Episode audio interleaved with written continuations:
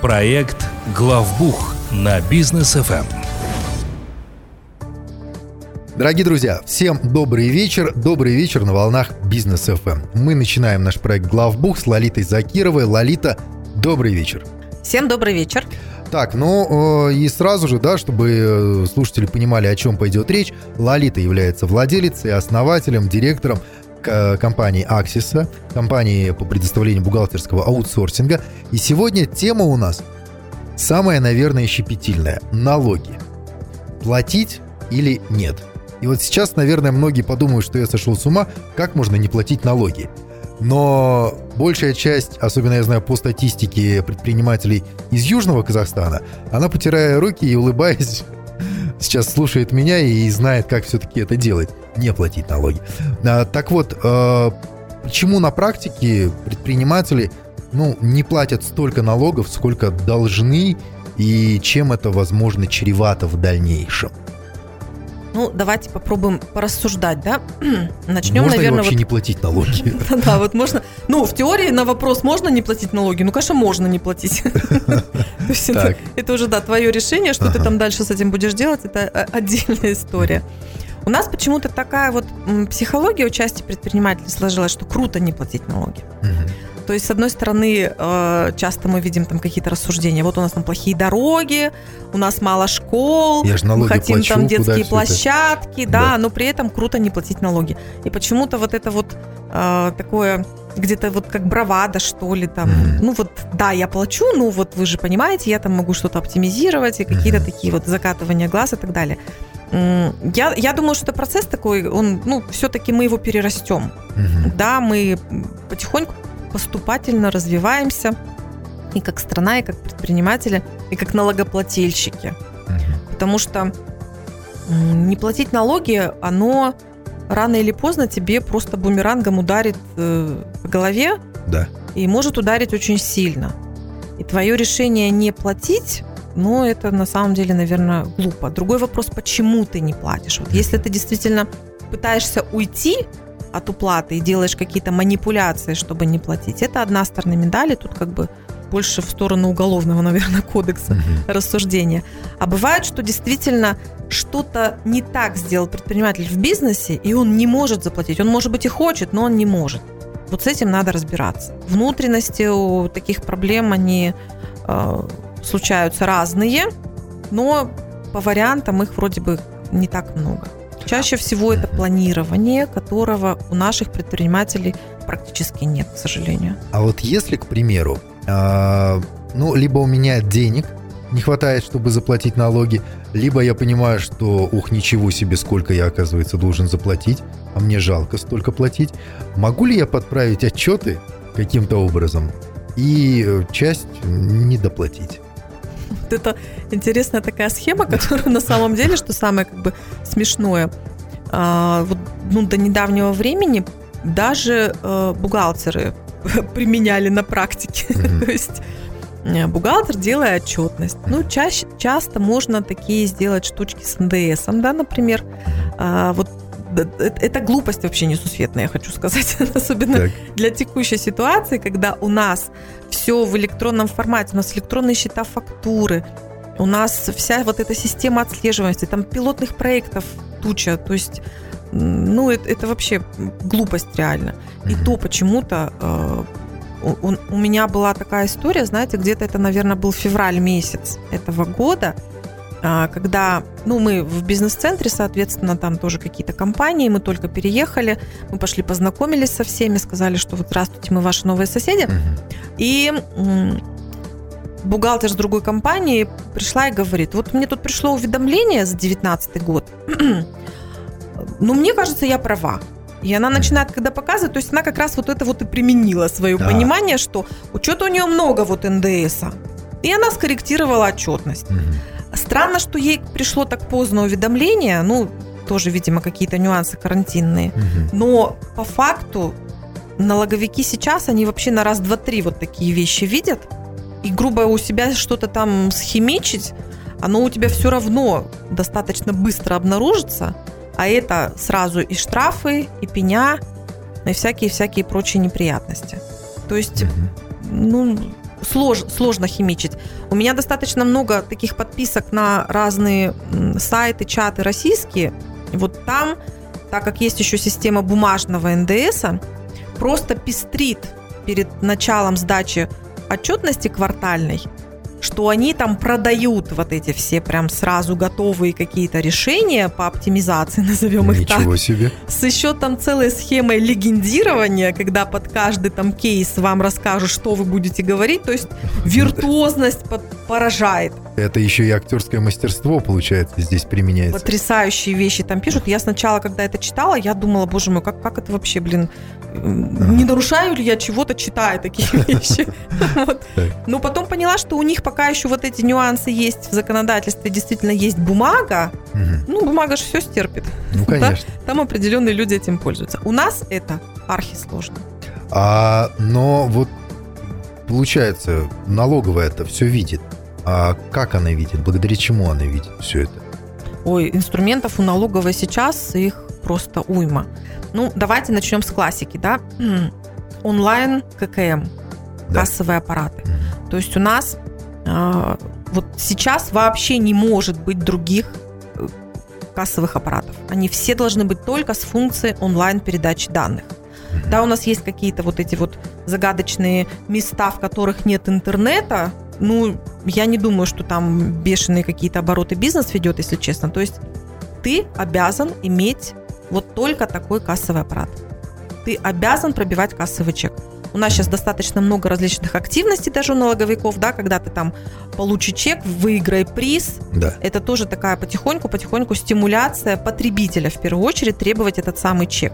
В принципе, хорошая практика во многих развитых странах, когда люди именно предоставляя свою налоговую декларацию, а мы все идем ко всеобщему декларированию, mm-hmm. и регистрируя именно все вот те чеки, которые я физлицо получил, я уменьшаю свой вот этот облагаемый доход. То есть стимуляция вот таким образом пошла. Может быть, наши э, законотворцы тоже что-то такое придумают, ну, то есть с точки зрения вот различных э, наличных операций, э, запрещено вообще что-то делать такое левое, скажем, и это сразу заметно. А, по суммам ограничения тоже. То есть, если раньше выходили из положения, что дробили, то сейчас налоговики, они обращают внимание на то, что в компании, допустим, пробивают достаточно крупные суммы, но в рамках лимита, а. на которые можно это пробивать. На это одну тоже меньше. Ну, то, то есть да. это тоже попадание в радар налоговой. Это не говорит о том, что у вас не может такого быть. Но на самом деле у вас, может быть, продажи так проходят. Но, тем не менее, имейте в виду, на радар вы попадете. Если мы говорим про товары, сопроводительно-накладные, mm-hmm. это просто вот уже такая длинная, длинная история. Да. это отслеживание, это контроль вообще по многим, по многим абсолютно там направлениям. То есть с товаром, ну, у нас большая часть товара импортная все-таки. Угу. А если товар сюда зашел, то куда-то ж он должен деться. Он да. же не растворился. Опять же, налоговые органы это все видят.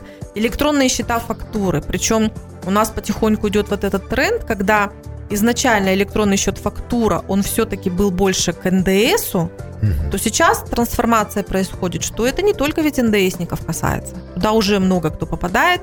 Нас сначала вот напугали, что с 1 апреля будут обязательными выписка электронных счетов фактур для определенных категорий, опять же, по суммам, угу. независимо плательщик ты там НДС, не плательщик. Сдвинули немножко, но не отменили же. То есть это просто немножко отсрочили, чтобы мы привыкли да. А так или иначе, это все тоже помогает налоговым органам следить за тем, что у нас происходит. Но вот все-таки, когда клиент обращается в бухгалтерский аутсорсинг, э, как я себе это представляю, я обращаюсь не только для того, чтобы вывели мою учетность, отчетность там какую-то, да, в налоговую сдавали отчеты и так далее, но чтобы у меня был помощник в виде компетентных людей, которые могут мне подсказать, слушай, Данияр, а вот в твоем бизнесе там, давай вот здесь вот финансовые потоки немножко в другую сторону направим. А вот здесь вот давай чуть больше заплатим, зато завтра у нас будут какие-то преференции. Ну, как-то так, да, я себе представляю это взаимодействие. Есть ли среди клиентов компании Аксиса те, кто платят, например, налоги, вообще не платит или не вовремя платит, и как Аксиса помогает им в этом вопросе, чтобы как-то выкарабкаться, возможно, из ситуации, и помогает ли Аксиса? Ну, на самом деле у клиентов бывают такие ситуации, когда оплата налогов происходит не вовремя. Мгм. Почему это бывает? Ну, у нас на практике просто случались такие а, как бы временные отрезки у клиентов, когда они оказывались в кассовом разрыве. Вот мы один эфир да, посвятили Да. как раз касс- кассовым разрывам. В принципе, это классика. То есть а, есть, например, какой-то контракт, госзаказ, по которому ну, компании важно было стартануть с такими контрактами, важно было себя в госзакупках показать. И компания согласилась на достаточно суровые, на мой взгляд, условия по оплате. То есть у компании было 60 дней постоплаты, то Ух есть уже компания поставила товар, и с момента поставки 60 дней на оплату. А еще я, ну, как бы не буду, естественно, называть, но, в общем, один госорган, он очень сильно затя- затягивал оплату. По факту там получилось все 90 дней. Ух ты. И компания как бы оказалась в таком колоссальном кассовом разрыве. А, Были задержки по выплате налогов. Ну, тут сразу блокировка счета. К сожалению, разговор короткий. Был еще кейс, когда компания запустила еще одно направление в бизнесе. Собственник открыл э, еще одно ТО, ну, совершенно там другое направление, но на какой-то момент он решил вот такую э, передислокацию средств своих. То есть он вдруг резко раз и вытащил из этого бизнеса достаточно, опять же, большой денежный э, оборот. И опять кассовый разрыв. То есть вроде бы казалось, деньги есть, вроде бы казалось, что сейчас вот-вот что-то там поступит, что-то задержалось, и опять не оплата налогов. То есть э, планирование. Вот всегда мы говорим, казалось бы, классика, как казалось бы, все понимают, что да, надо планировать, мы все вроде как люди, взрослые, но по факту этого не происходит. Когда мы видим, что такая ситуация, ну вот раз случается, то здесь я уже сама стараюсь с собственником поговорить. Ну, во-первых, выяснить причину. В чем там у вас такая трудность и понять, насколько это долгосрочная какая-то проблема. Если мы понимаем, что это вот краткосрочность, там контракты, то есть это все, ну, объяснимо. Если есть необходимость, мы собственнику предлагаем помощь в планировании, давайте подумаем, давайте мы посмотрим на вашу составляющую, ваших дебиторов, ваших кредиторов, г- где-то мы, может быть, со своей стороны подскажем, просто посмотря по оборотке и дав вам информацию, вы уже будете коммуницировать с вашими партнерами.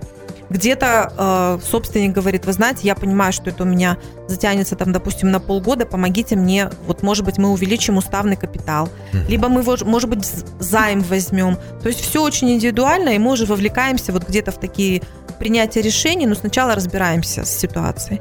Но если все-таки предприниматель не успел ну, вот, оплатить в срок, как вот произошло с этими ребятами, у которых 90 дней да, постоплата была, не успел оплатить срок, а, помимо блокировки счета, что еще может сделать налоговая, ну так, чтобы насолить нам и заставить заплатить налоги?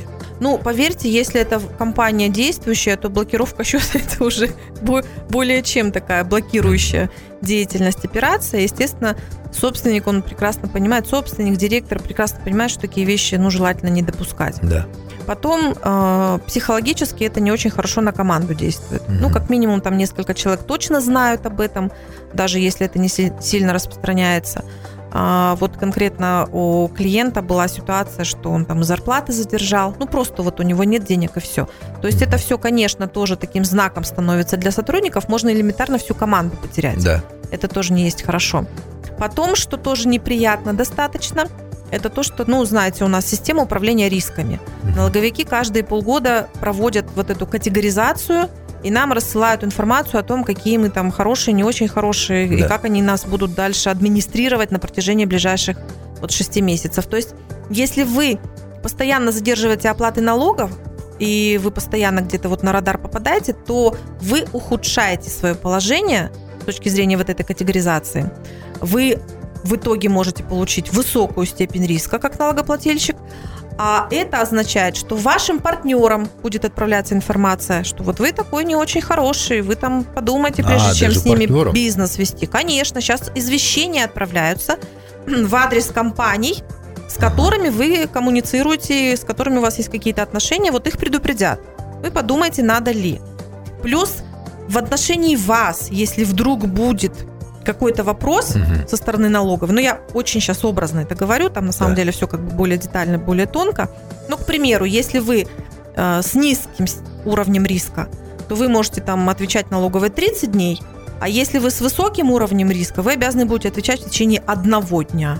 А, даже так. То есть, поверьте, это иногда физически просто невозможно ответить, потому что, ну, элементарно вы даже собрать информацию не сможете Да. успеть. Не, не загоняйте сами себя, старайтесь все-таки планировать, смотреть, чтобы у вас не получалось вот такие ситуации, когда вы сами дали на блюдечке возможность потом вами где-то там помыкать. Такой повод. Да-да-да. А, так, ну что ж, я предлагаю сейчас э, немножко прийти в себя после всех ужастиков, которые Лолита тут нам сейчас рассказывала, а после вернемся и э, обсудим как раз-таки налоги, платить их или нет, продолжим это обсуждение. Оставайтесь с нами, друзья. Проект «Главбух» на бизнес Эм. ФМ. Возвращаемся в студию. А, ну, сегодняшняя тема у нас налоги. Платить или нет? Ну, такая как бы парадоксальная для многих тема, как это не платить налоги. Для других, наоборот, парадоксальная тема, а зачем вы вообще платите налоги? Есть же куча схем. А, я надеюсь, у нас не будет никогда такого эфира, в котором мы будем рассказывать про схемы. Нет, нет, нет. Только на онлайн-встрече, офлайн встречах друзья. Шутка, конечно. А, но что в ближайшее время может измениться в э, законодательстве, возможно? А, может ли быть какое-то ужесточение по налогам? Потому, потому что, ну, теневой рынок, ну, он просто огромен в Казахстане. И бюджет теряет большие деньги. Да, на самом деле бюджет колоссальные деньги теряет, и э, видно, что налоговые таможенные органы, они с этим стараются бороться. Мгм. мы видим, что огромное количество пилотных проектов, называемых, уже запущено. И в планируемых запусках еще есть пилотные проекты, над которыми сейчас работает Министерство финансов. Оно обсуждает эти проекты с бизнесом. Это и на площадке Атомикен, и ассоциации различные. То есть бизнес может прокоммуницировать, высказать свое мнение. Все это размещено в онлайн-доступе. В принципе, любой абсолютно предприниматель может залезть и посмотреть. Однозначно в сторону ужесточения. Однозначно. Причем есть пилотные проекты, которые направлены на то, чтобы а, ограничить где-то и больше, скажем так, внимания направить в сторону недобропорядочных поставщиков. А есть и такие пилотные проекты, которые направлены в адрес покупателей. Мгм. То есть, ну, понятное дело, что в сделке всегда две стороны, и, естественно, налоговые органы, они со своей стороны уже хотят, ну, максимально всех абсолютно видеть, Да. все, все абсолютно контролировать. Упрощений точно не будет. Потом надо понимать, что что такое пилотный проект. Пилотный проект – это тестирование систем и алгоритмов, ну, в первую очередь, камерального контроля. То есть, что такое камеральный контроль, мы тоже как-то разбирали, да, это Да. это наиболее такая дешевая с точки зрения именно финансовых затрат для налоговых органов проверка того, что происходит в компании. То есть алгоритм камерального контроля, он будет в пилоте протестирован, а потом, после окончания пилота, это просто станет стандартным камеральным контролем. Уже данностью. Да, то есть это то, с чем будут жить абсолютно все. Мгм. Иногда мы вот в этом году несколько уже было таких волн тестирования, когда налогоплательщики не получали какие-то письма о несдаче каких-то отчетов, которые, ну, к примеру, к их режиму вообще никак не применимы, они не могли быть ими сданы, потому что, ну, это невозможно. Это идет тестирование камерального контроля. Слишком И- часто у них вот эти тестирования проходят. Да, как будто на, больше сам- заниматься. на самом нечем. деле слишком часто. Более того, э, достаточно тут, ну, неудобно то, что на все эти письма-то надо отреагировать. То есть ни в коем случае нельзя это оставить без ответа, даже если ты понимаешь, что ну, ну там бред написан, я вообще этот отчет отродясь не сдавал, все равно нужно ответить на это письмо. Не дай бог где-то всплывешь, что ты не ответил, то тут уже вылезут другие нюансы. То есть, ну зачем просто трат- тратить время на то, чтобы потом объяснять, э, когда тебе уже счет заблокируют, не дай бог. Да. А, но, кстати, если обращаться в аутсорсинговую компанию, а, может ли бухгалтерский аутсорсинг помочь предпринимателю, ну, естественно, не то чтобы не платить налоги, но как-то оптимизировать, да, возможно, выбрать там налогооблагаемый э, режим правильный или еще что-нибудь. Но помочь предпринимателю э, законным способом минимизировать свои издержки налоговые? Ну, это то, что мы, в принципе, делаем со всеми нашими клиентами. Да, это легальная оптимизация налогов. А, мы объясняем клиентам, какой режим налогообложения выгоден, угу. что можно поменять, что лучше поменять. А, самое интересное, иногда предприниматели почему-то не соглашаются. Вот мы тоже как-то mm упоминали, да, когда я хочу быть на общеустановленном режиме. Вот у нас до сих пор есть этот клиент, да. с которым я, я уже сама инициирую с ним какие-то дискуссии, я говорю, давайте я вам прям вот на вашем же примере да. прям покажу, что вам выгоднее вот этот режим, что вы вот переплачиваете, вот зачем вам этот общеустановленный, вы прекрасно подходите под упрощенный. Он mm-hmm. говорит, нет, я хочу быть на общеустановленном. Ну, вот такое тоже бывает. А мы, конечно, объясняем. Мы объясняем, что нет необходимости сразу становиться на учет по НДС. Mm-hmm. Тоже почему-то вот это интересная фишка какая-то. Я планирую работать с крупными компаниями. Ну хорошо, вы же только открылись, вы же еще пока с ними не работаете. Ну я планирую. Ну давайте вы вот просто хотя бы какие-то обороты у себя начнете показывать. И мы mm-hmm. посмотрим и через какое-то время переведем вас на НДС. Зачем сейчас? Ну, вот, вот такие ну, а вот как вещи. же с друзьями потом обсудить, что сколько я НДС плачу ты платишь, тоже, да, да? Я, я тоже плачу. То есть вот, вот такие вот какие-то странные, ну, на мой, может быть, взгляд, вещи тоже приходится предпринимателям объяснять. И сравнение. Да, мы часто делаем сравнение режимов, а, Часто сами предприниматели приходят с этим уже, ну, то, то есть те, которые где-то слышат, вот там режим розничного налога. Угу. Тут же кинулись у нас, э, есть, есть такие как бы клиенты, ой, вот я решил режим розничного налога, я открыл вот себе ИП, буду сейчас вот через него там проводить. Угу. Мы говорим, подождите, а зачем? Ну вот же режим классный, да, классный, но вы же на упрощенке, у вас же сейчас вообще освобождение вы под него попадаете. Ой, точно. Тогда давайте закрывать. То есть вот такие вот есть кейсы.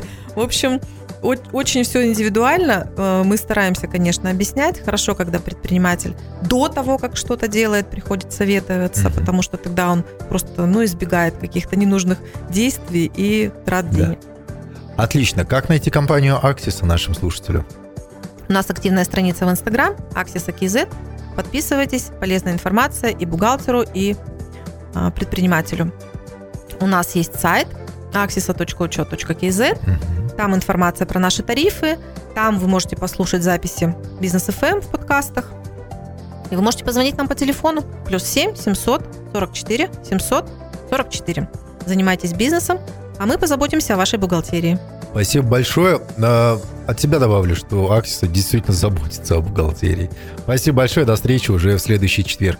Всем хорошего вечера. Проект «Главбух» на Бизнес ФМ при поддержке компании «Аксиса».